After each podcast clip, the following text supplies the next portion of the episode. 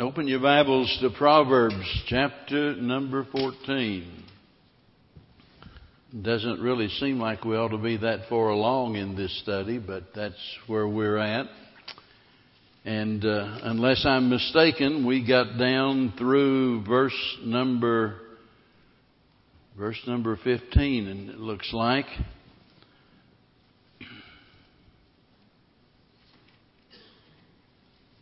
You all agree with that? Anybody else got a little little mark in their Bible? I hope I got the mark in the right place. Just I never get tired of well, I never get tired of the Bible, period, but I certainly never get tired of Proverbs and Psalms that just uh, uh, just so great as to the practical value well, verse number 16, a wise man, and both they're few and far between, a wise man feareth and departeth from evil, but the fool rageth and is confident. Um, you've probably heard some braggart, you know, trying to justify his masculinity or prove his masculinity by saying, you know, I'm not afraid of anything. Well, you know, any, somebody that does that is either very insecure, stupid, or crazy.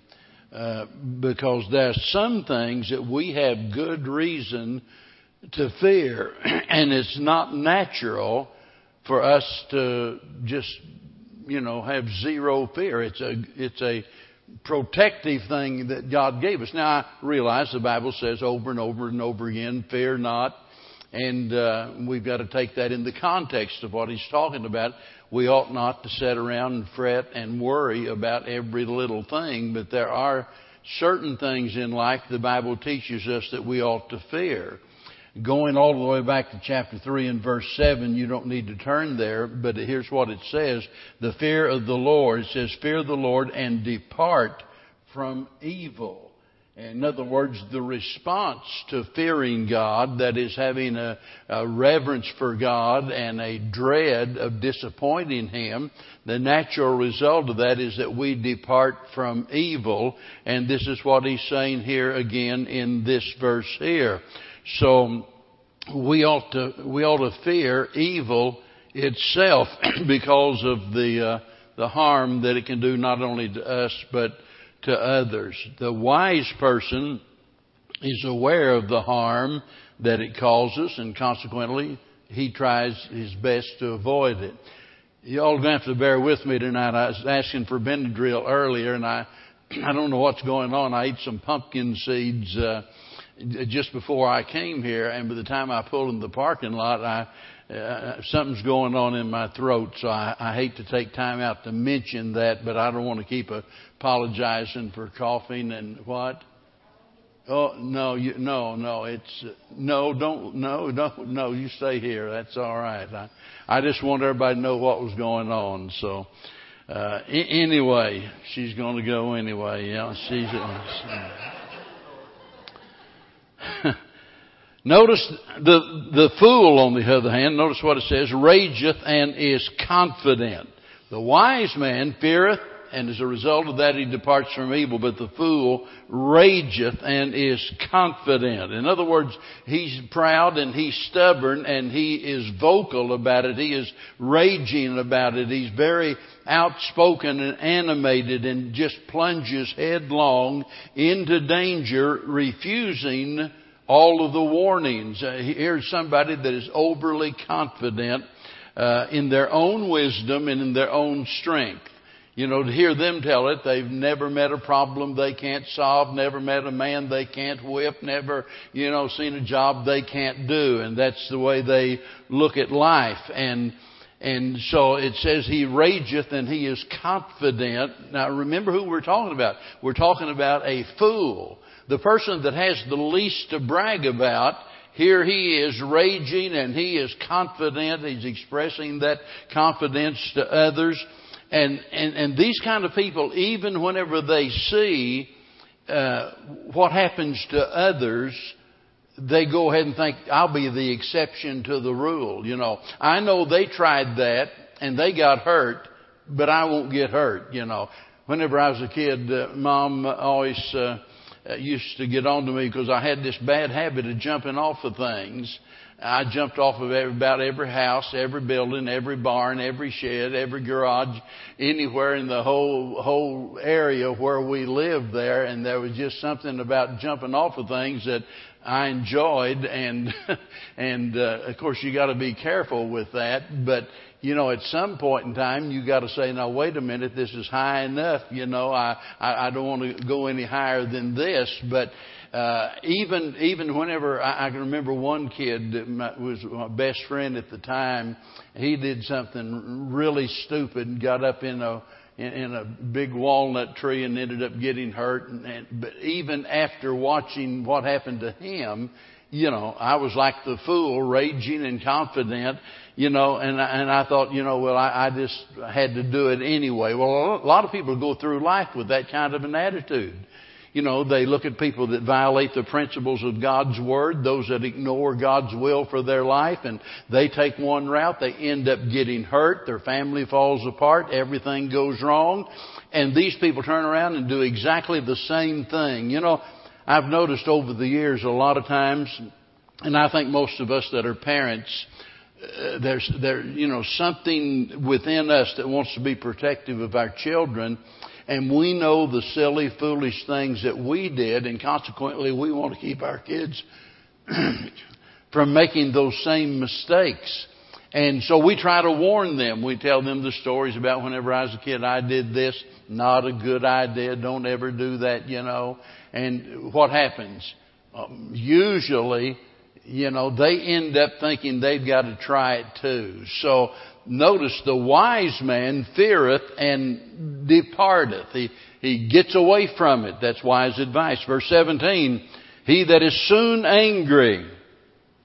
He that is soon angry. Uh, I started out the last verse by saying that concerning wise men that they're few and far between. Well, now we're talking about somebody that's soon angry, and I'm telling you what, they are everywhere. He that is soon angry dealeth foolishly, and a man of wicked devices is hated. Now, if you just look over across to page, verse number 29, it says, He that is slow to wrath is of great understanding, but he that is hasty of spirit exalteth folly.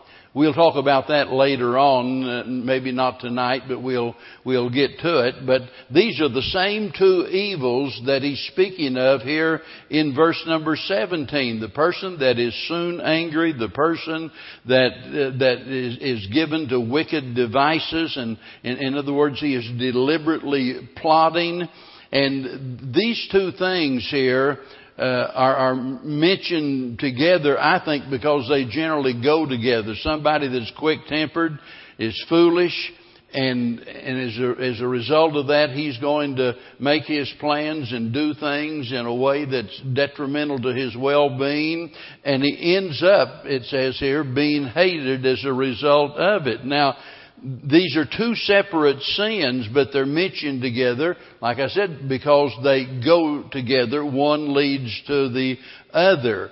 Uh, I remember reading a commentary years ago, and uh, and one writer described it as being on the sea of life, and one sin is the gust, and the other sin is the continuance of the storm. Well, that's a good way to look at it. The person that is soon angry. And there are people, I'm sure you know people that just, it doesn't take anything to set them off. I mean, it's just like uh, they're just living on the edge. It's just like they're just waiting for something to offend them. And, uh, and consequently, they end up getting in trouble. And they're described here as being foolish, but a man of wicked devices. So this is somebody that uh, that is plotting to get even, maybe to get even with the person that is a quick temper, you know. Uh, kind of brings visions of the highway, right? Somebody cuts you off, and what happens? Well, he ain't going to get by with that, and so you pass him and you cut him off, pull back in there, you know, real quick, and and then you got this cat and mouse game going on, putting people's lives in jeopardy, all because you lost your temper. And uh, I could talk for a long time about bad temper. That was no doubt my worst sin as a young person. I, if I, I could take the next hour talking about the crazy things I did when I was young because I totally could not control my temper. And it was that way up until, up until the time I got saved. I destroyed everything imaginable, done things that was absolutely crazy, uh, for no reason other than the fact that I was mad about something, you see. And uh, a lot of times people literally tear churches apart because they're mad about something. You know, the problem is, and a lot of times if we look around or we think about, you know, our personal situation, we can always find something that will offend us, hurt us, disappoint us in some way or another. Every single one of us can, can, can find something like that. And if we're this kind of a person, soon angry, we're going to find that we're not only miserable all of the time, but we end up we end up doing great harm and damage to other people. And sometimes even church splits result because somebody couldn't control their temper. Well, all of this certainly explains why there's so much tension and conflict in the world uh, because this is this is this is human behavior. Now, verse 18, the simple. Remember, we've already talked about this person uh, on numerous occasions. The word simple is not being used in reference to somebody that's retarded or, you know, uh, got mental problems. It's talking about somebody usually young, somebody that is inexperienced, and uh, the simple inherit folly but the prudent are crowned with knowledge. Now, just like in verse 15, here is a contrast between the simple and the prudent. And the simple person rejects the truth that God makes available, and that results in a life of foolishness. You know people like that. They go from doing one foolish thing to another, and, and, and, and so many times we'll see, you know, the bad result the evil consequences of you know what they did, and we'll think to ourselves, you know, I'll bet I'll bet they learned their lesson now. And next week you see them turn right around and do something that is just as foolish as what they were doing. And uh, there are people like that in the world. But notice the prudent are crowned with knowledge. Now the prudent person is somebody that's given to wisdom, someone seeking knowledge. In other words, they are availing themselves of what God provides, and as a result of that, they become more knowledgeable. I was writing an article today in in talking about that very thing in regards to, we think about the Word of God, and so many people are reluctant to really get into the Bible and study the Bible. And, and the, the whole thing is, if we're not careful, we reach that point in our Christian life uh, and maybe we are much more mature than, let's say, the average church member, but we reach that place in life that we think, you know, that we have arrived, at least to the extent that we don't need to spend that much time studying the Bible. But the whole thing is, the more you study the Bible, the more you realize that you need to learn more. In other words, the more you realize you don't know it all and somebody say, you know, well, you've been preaching almost 50 years now, you know, you really, you, you've got it all down pat. No, I, in, in some ways, I think I know less today than I did when I started.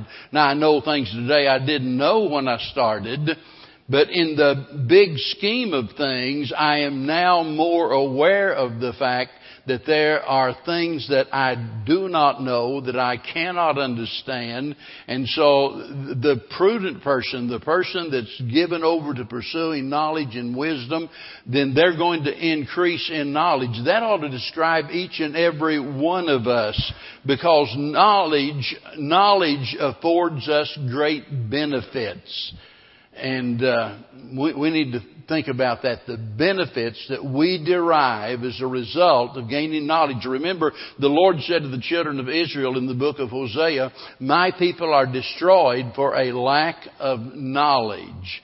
Now, I'll grant you, knowledge isn't everything, you know, we need more than knowledge because there are a lot of knowledgeable people, you know, that are pretty much worthless because we need to put our knowledge to use. But the fact remains, knowledge is extremely important. A person can't even be saved until they, until they know certain things. You've got to know some things about God before you can become a Christian.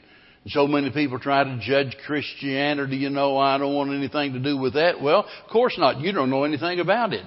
But the more you study it, the more you realize that that is the only solution to man's problems.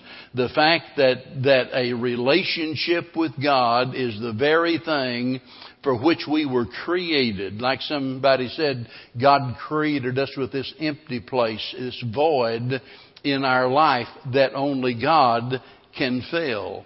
And so we need to be increasing in knowledge uh, each and every day, growing in the grace and the knowledge of the Lord Jesus Christ is the way Peter put it. And notice he says that they are crowned with knowledge. In other words, that's something to look upon as a, as a, a, diadem, something to be looked upon as a great benefit, the result of gaining knowledge. Verse 19, the evil bow down before the good and the wicked at the gates of the righteous. Now, wow, you know, whenever we look at that, we, we think, wait a minute, that's not the way it is.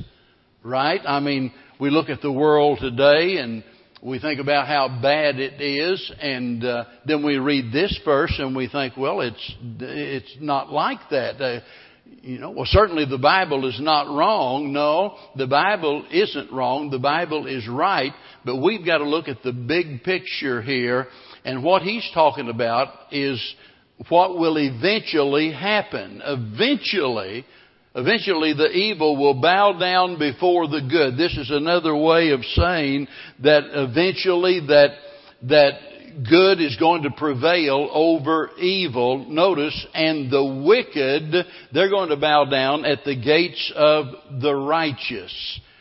You know, we look at the world today and we think how, how rotten it is that, that we have created a moral cesspool that we have violated the teachings of God's Word, living in rebellion against God, hurting one another, and so on and so forth. And we, we wonder about the, the, the mess that we live in, and it seems to be that it'll never change. And yet, with all of that in mind, the Bible tells us that eventually you and I, as God's people, will rule and reign with Christ. Isn't that something? That we're going to actually rule and reign with the Lord Jesus Christ? So many people think, well, boy, um, if I could just live a hundred years, you know, that, that'd be so wonderful. Listen, I've got something a whole lot better than that. Regardless of how long I live, I know, I know that I'm going, and every Christian's going to be here on this same earth. So it's not going to get destroyed with, you know, by nuclear warfare. The world's not going to be destroyed until God renovates it. And we're going to rule and reign with Christ on this earth for a thousand years. And we need to keep that in mind that eventually the good is going to prevail over the evil. The Bible talks about Christ, that He will rule and reign with a rod of iron over the nations of the earth. That's why I just keep repeating over and over and over again, the best is yet to come. Because in the midst of all of the strife and all of the sin and all of the heartache and the misery, we've got to keep that in mind. We've got to look at the big picture because if we don't, we just get discouraged with everything as it is. And uh, when we look at the big picture, we begin to realize that the Lord's going to see to it that all of that suffering is going to be worthwhile. And that's why I use that phrase, we're in training for reigning. He's getting us ready for that time. Verse, verse number 20 now. The poor is hated even of his, of his own neighbor, but the rich have many friends. You know, one of the great things about the Bible is that it tells us the truth. And, uh, you know, it, it, it's kind of like whenever it's describing the heroes of the faith. We think about Abraham and, and, and, Isaac and Jacob, and we think about Moses and, and Daniel and all, all of these great men of God. And yet it's like one of the old timey preachers said many years ago. He said, you know, when God paints the picture of a man, He paints him warts and all. In other words, He, he gives us the picture as it really is. And uh, some have suggested this is one reason we know that man didn't write the Bible, but rather God is the author of the Bible. Because if a man had been writing the Bible, he certainly, he certainly would not have put all of that negative information about his heroes in the Bible. You know, he'd try to hide that in a corner and just show us the good side of the person. Well, the Bible is true and it deals with issues uh, even whenever it is a blow to our ego, even when it offends us. And notice what he says here the poor is hated even of his own neighbor. And uh, now that's not always true. Thank God for that. But more often and not, as a general rule, this is the way it is in this world. The, the poor is hated, even of his own neighbor. You know, it doesn't have to be a stranger. It can be somebody that nearby, somebody that knows the person. And because he is poor, he is hated in the sense that they show no love, no respect for him. But notice this, the rich have many friends. I got to tell you, it's so sickening to see people exalt people who are immoral just because they have money and they show contempt for godly people just because they're poor.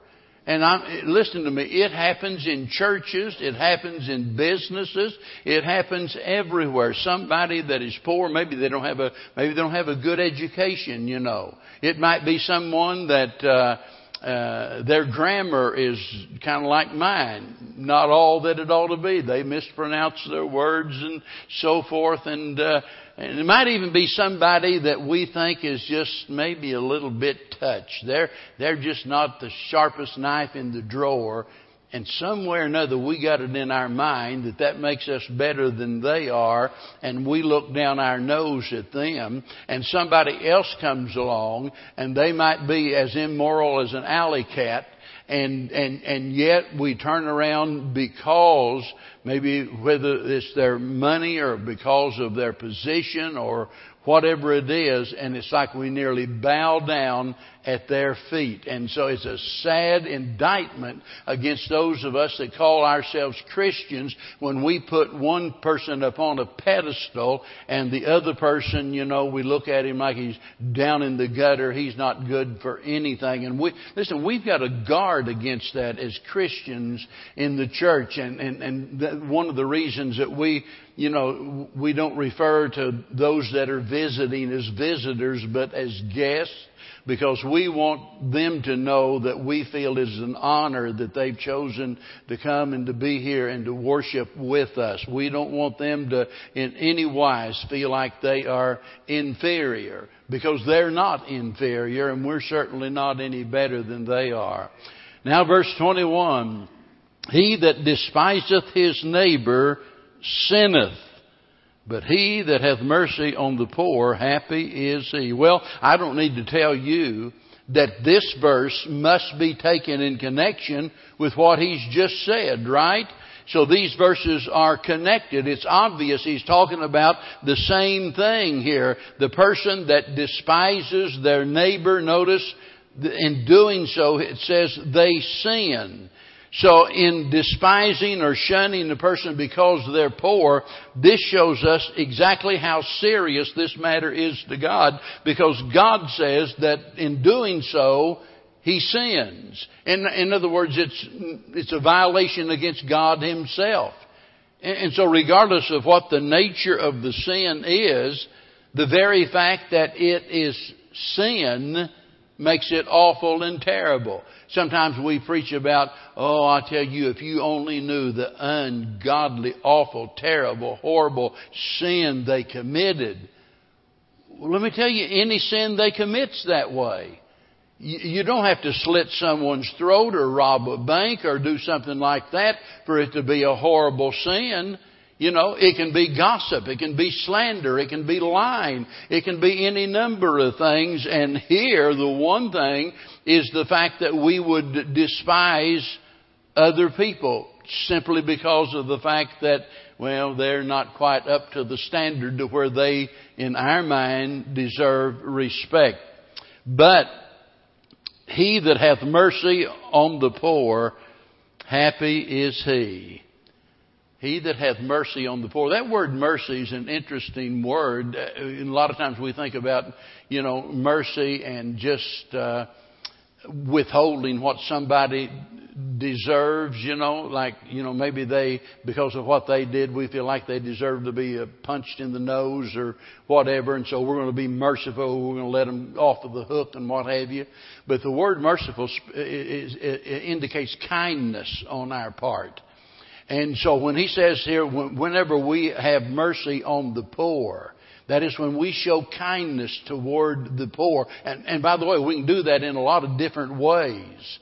And, and the, the result of that is what? Happy. Happy is the person that does that. Uh, if we took a vote tonight and I asked, okay, how many of you want to be happy? Every single person here would say, yeah, I'll vote for that. I want to be happy. And you know, we, here's the whole thing about it is people think they know what will make them happy. They've got a list. Well, you know, I would be, I'd be perfectly happy if I could just have good health. Or I'd be perfectly happy if I could get this or if I could get that.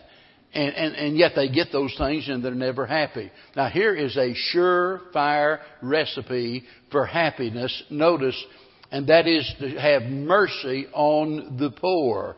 Whenever, whenever we get busy helping other people, we're not only helping them, we're helping ourselves. And that's why I often say we're always best to ourselves whenever we're good to others. So there's a double blessing in it. They're blessed and we, be, we are happy as a result of it. And um, if you still need an incentive to motivate you you know, to, to do this? Well, here it is in the very next verse. do they not err that devise evil? We've been talking about devising evil, you know, the quick tempered person. They devise evil. But notice, but mercy and truth shall be to them that devise good.